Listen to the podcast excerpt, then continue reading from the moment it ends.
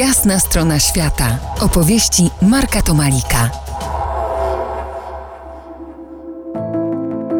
Z tej strony Marek Tomalik i profesor Andrzej Paulo, geolog, szef Polskiej Wyprawy Naukowej do Peru. Andrzeju, porozmawiajmy chwilę na poziomie bardziej ogólnym o ochronie środowiska. I jak sądzisz, dlaczego to takie ważne jest? Środowisko jest coraz bardziej przekształcone przez człowieka. Człowiek dociera właściwie wszędzie, stara się wykorzystać każdy fragment planety. Na razie tylko planety Ziemia, ale, ale już myśli o innych planetach. Albo chce wykorzystać tą Ziemię pod uprawy, pod pastwiska, pod lasy gospodarcze, pod eksploatację kopalin, pod zabudowę mieszkalną i przemysłową. Ewentualnie chce połowy morskie prowadzić. Tam buduje na morzu platformy wiertnicze. Wszędzie buduje, gdzie się tylko da, drogi szybkiego ruchu.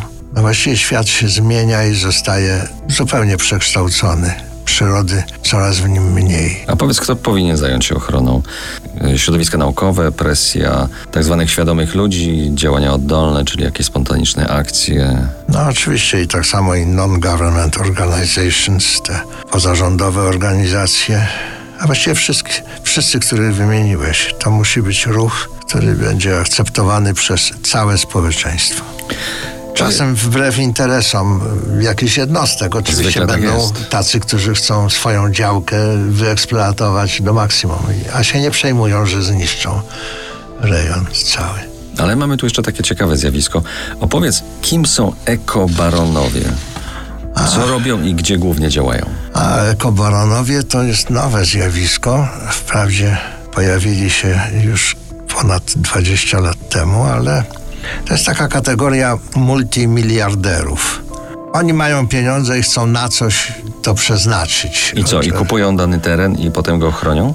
No więc i tacy też są, no bo jedni budują drapacze chmur, inni yy, chcą przelecieć się w kosmos, ale są i tacy, którzy chcą po sobie zostawić trwały, pozytywny ślad i wykupują teren i chcą go zakonserwować, to znaczy zostawić w tej postaci, w jakiej zastali. Pytasz, skąd się wywodzą? No głównie Amerykanie, Kanadyjczycy, ale także wśród Niemców się zdarzają. Jest na przykład taki pan, prekursor tego całego ruchu, to jest pan Douglas Tompkins, który stworzył słynny już Park Pumalin w chilijskiej Patagonii. On jest szesnaście razy większy od naszego Parku Narodowego w Tatrach. Teraz rząd chilijski dokupił teren w pobliżu i dogadał się z Tompkinsami w ten sposób, że wspólnie stworzą Park Narodowy. On jest tak usytuowany, że nie da się poprowadzić już Carretera Austral, takiej szosy, która by szybko pozwalała dojechać na